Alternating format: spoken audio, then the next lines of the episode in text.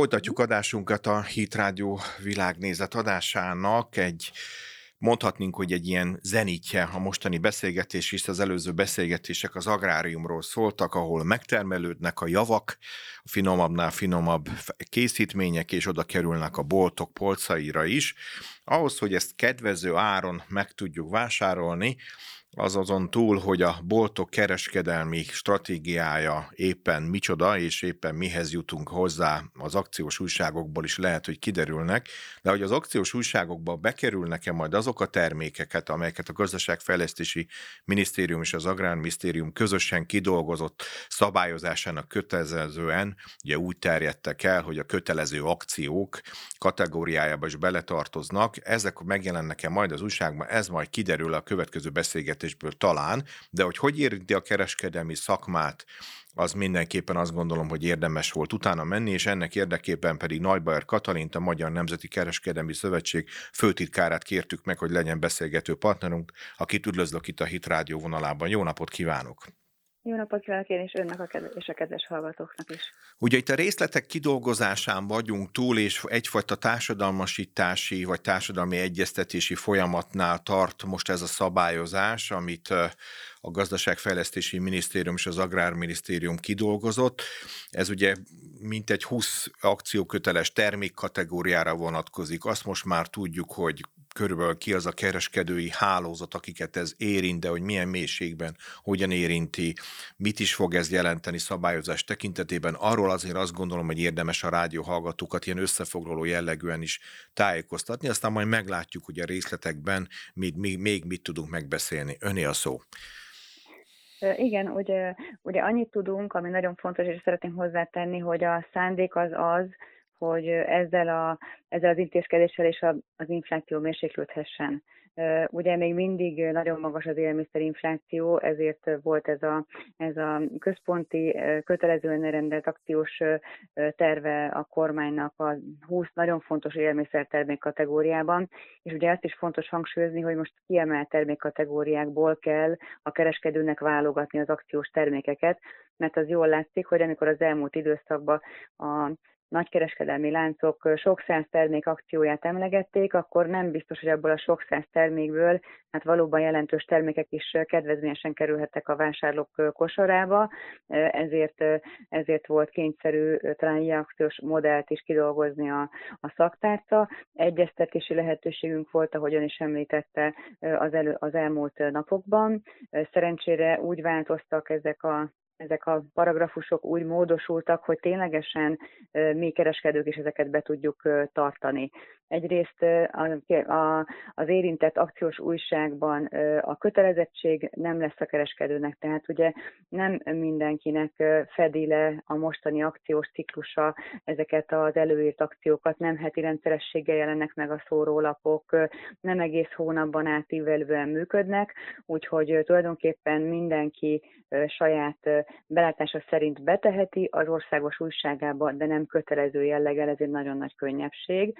Aztán olyan részleteket is tudtunk még finomítani, amit a készlet tartásra vonatkozott, ugyanis hogyha a romlandó élelmiszereket is be kell választani a kereskedőnek ebbe a kötelező akciózásba, és hogyha dupla olyan készletet kéne tartani, mint amennyire kereslet van, még nagyobb kárt okozunk akkor magunknak, hogyha, hogyha az a készlet a végén nem kerül értékesítésre, nem lesz rá olyan nagy kereslet a vásárló részéről.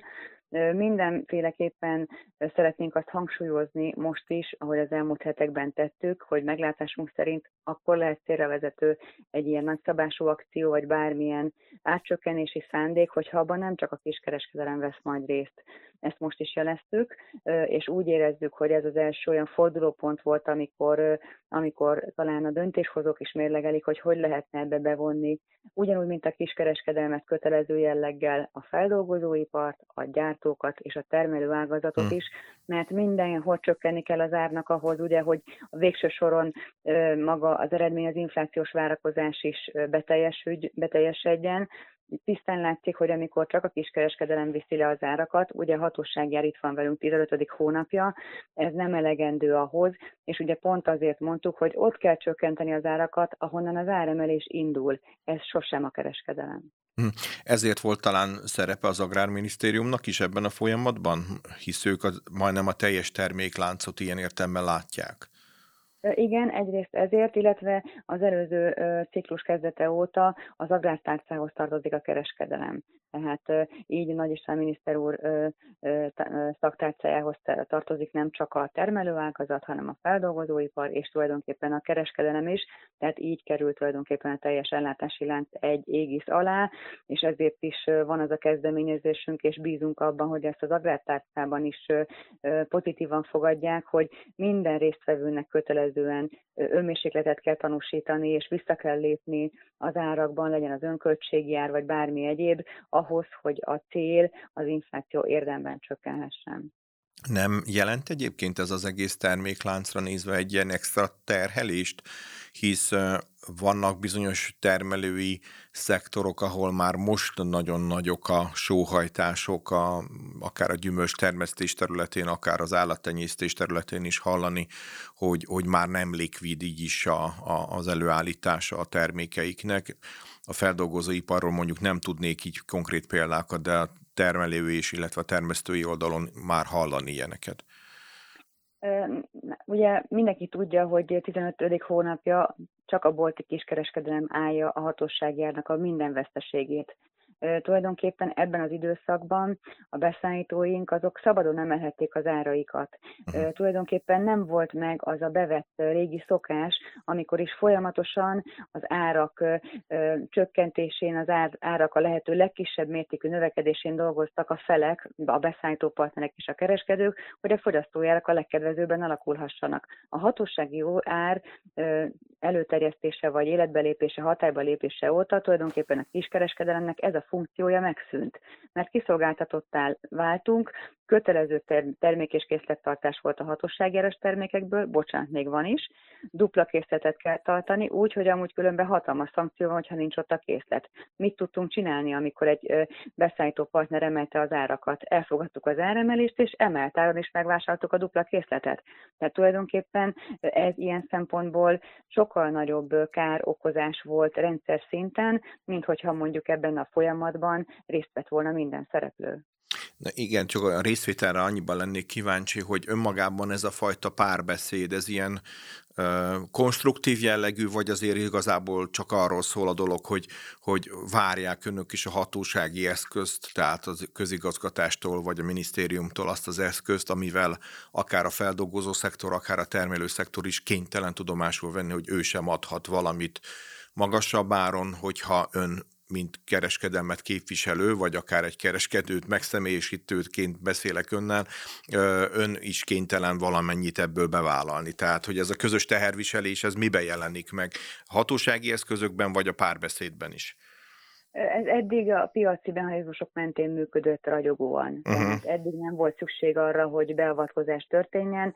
Tulajdonképpen a kereskedők és a beszállító, beszállító közösségek, beszállító partnerek, feldolgozóipar, termelőágazat együttműködése, folyamatos vitája alakította és tartotta mederben egészséges szinten az inflációt. De miután kiment a tárgyalás lehetősége a kereskedelem kezéből, ez egy olyan teret adott a, a a feldolgozóipar számára, aminek az eredménye sajnos most az, hogy sokkal magasabbak a hazai fogyasztói árak, az egész ár szint, mint amit mondjuk egy európai piac átlagosan jelen pillanatban mutat.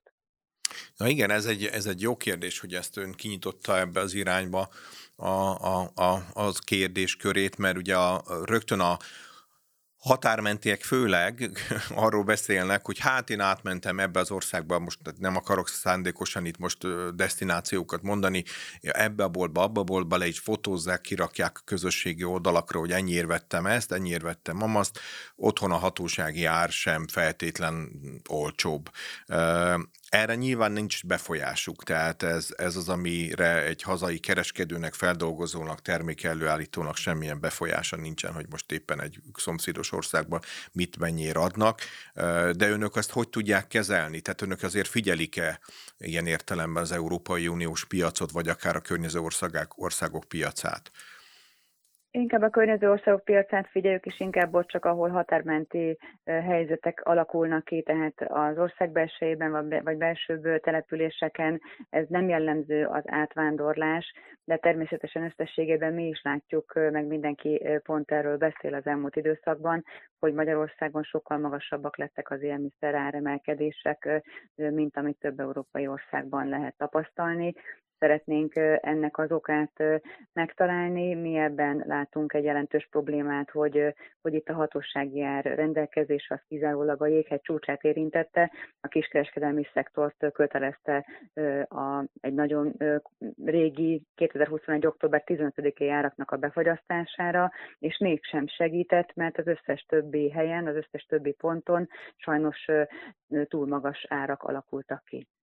Egy másik ugye ilyenkor felvetés szokott lenni, hogy persze-persze oké, okay, hogy így van ez az akció, és mm, ugye most még életben van, ugye ön is többször utalt rá a hatósági ár is, de ezt a kereskedelem úgyis majd máson kompenzálja. Tehát, hogy egy adott termék az lehet, hogy 10-20-30 százalékkal stabilizálva van az árva a piaci árhoz képest, de ezt a veszteséget majd máshol be fogja hozni. Ez mennyire igaz?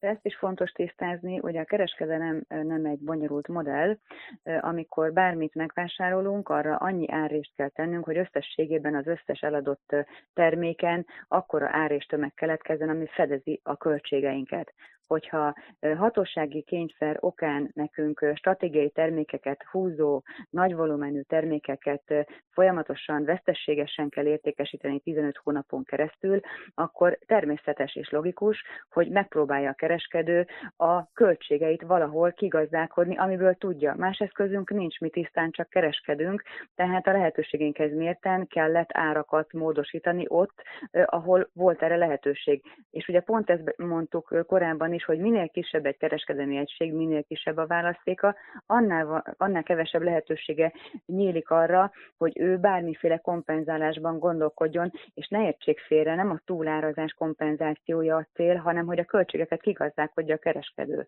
Tudnék, hogyha hosszú távon ez nem működik, akkor a vállalkozás veszteséges lesz. Nyilván. És egy vállalkozás veszteséges, akkor a következő években elgondolkodunk, hogy fenn akarjuk-e tartani ezt a vállalkozásfajtát, működtetni akarjuk ezt a kiskereskedelmet, de hogy fejlesztésekben nem gondolkodunk, ami előre vinni az egészet, az ezer százalék.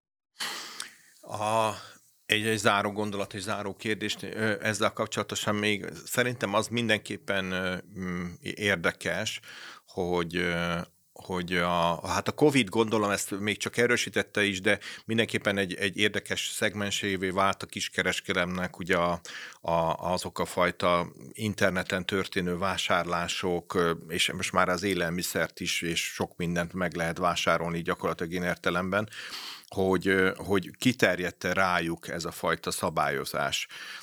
És ha igen, akkor ezt az önök meglátása szerint is az önök egyébként is fennhatóságában, tehát a szervezetüknek, a szövetségnek a fennhatóságában amúgy beletartoznak-e ezek a fajta szolgáltatások, amik a házhoz szállítással kapcsolatosak? Igen, ugyanúgy érvényes lesz ez az akciós ártartási kötelezettség az online értékesítésre is, de hozzá kell tenni, hogy nem az élelmiszerkereskedelem, ahol az jelentős mértékben nőne, tehát a Ez napi cikkeket, igen. igen, még mindig általában szeretjük úgy megvásárolni, látjuk, hogy mit veszünk, mert az kerül az asztalunkra. Ennek nagy jelentőséget tulajdonítunk, és ez természetesen így is van rendjén, de maga a rendelet igen kiterjed az online értékesítésre is, ezzel tisztában lesznek majd a kereskedők, amikor lépni kell. Június 1-től indul ez az árakció, ami talán pozitív lesz a vásárlók. Egy sokkal nagyobb termékkörből tudnak majd választani, amikor is mindig valamilyen termék akciós lesz, míg a hatóságjáras termékeknél, ami ugye mondjuk már el, hogy lehet, hogy kifulladt már, már nem akkora jelentőségű hatósági ár, mint korábban volt, tehát lehet, hogy a helyébe ezzel az akciózással egy olyan lehetőség lép, amikor egy nagyobb termékkörből uh-huh. folyamatosan új akciós árakon tudunk vásárolni majd. Bízunk abban, hogy ez egy, ez egy jó váltás lesz a hatósági Igen, hát, hát ugye a szabályozásban az, az, az a javaslat, vagy az a fajta elvárást támasztják a, a kereskedőkkel szemben, hogy ilyen kvázi ilyen heti rotációban kibontakozzanak az akciós termékek, és azért az a 20 akcióköteles termék, abban azért az a hús áruktól, a tejtermékektől, a péksüteményektől, a zöldséggyümölcsökig elég sok minden belekerült. Ennek szerintem az interneten is számos példáját lehet majd, már most lehet olvasni róla, de gondolom, amikor június 1 ez beindul, ez még inkább így lesz. Önök egyébként, mint a kereskedelmi szakma, magát ezt a szabályozó eszközt, ezt hogy látják, hogy ez fenntartható lesz-e, és ugye szeptember 30-áig él egyelőre a szabályozás, mit várnak ettől? Biztos, hogy fenntartható lesz, mert így próbálunk hozzáállni, hogy ezt a lehető legjobban készítsük elő, ezért is voltak az egyeztetések. Azt várjuk, hogy valóban olyan termékeket tudnak találni majd a kereskedők, amiben, amik érdemben keresletre találnak, amik érdemben csökkentik majd az inflációt, de hangsúlyozni szeretnénk, hogy ez úgy nem megy, hogy csak a kiskereskedelem vesz ebben kötelező jelleggel ismét részt, mert ha csak nekünk kell csökkenteni az árést, akkor mi azokat a terméket fogjuk megkeresni, ami a legkevésbé fáj, amit a vásárló a legkevésbé fog keresni, és akkor a legkevésbé lesz hatása az inflációra. Ha ez egy együttműködésnek az eredménye, amikor a beszállító partnereinkkel közösen dolgozzuk ki a következő heteknek az akcióját, akkor olyan terméket választunk, egyrészt neki lesz árualapja, kettőnben van lényeges, jelentős termék, termékkereslet, és akkor az a cél lesz közelebb hozzánk, amit kitűzött a kormány is, hogy legyen egy számjegyő infláció. Najber Katalin Magyar Nemzeti Kereskedelmi Szövetség főtitkárával beszélgettünk a kötelező akciókkal kapcsolatos bevezetés előtti pillanatokról. Köszönöm szépen, hogy rendelkezésünkre állt, és sok sikert és jó munkát kívánunk Önöknek. Én is köszönöm, viszont hallásra.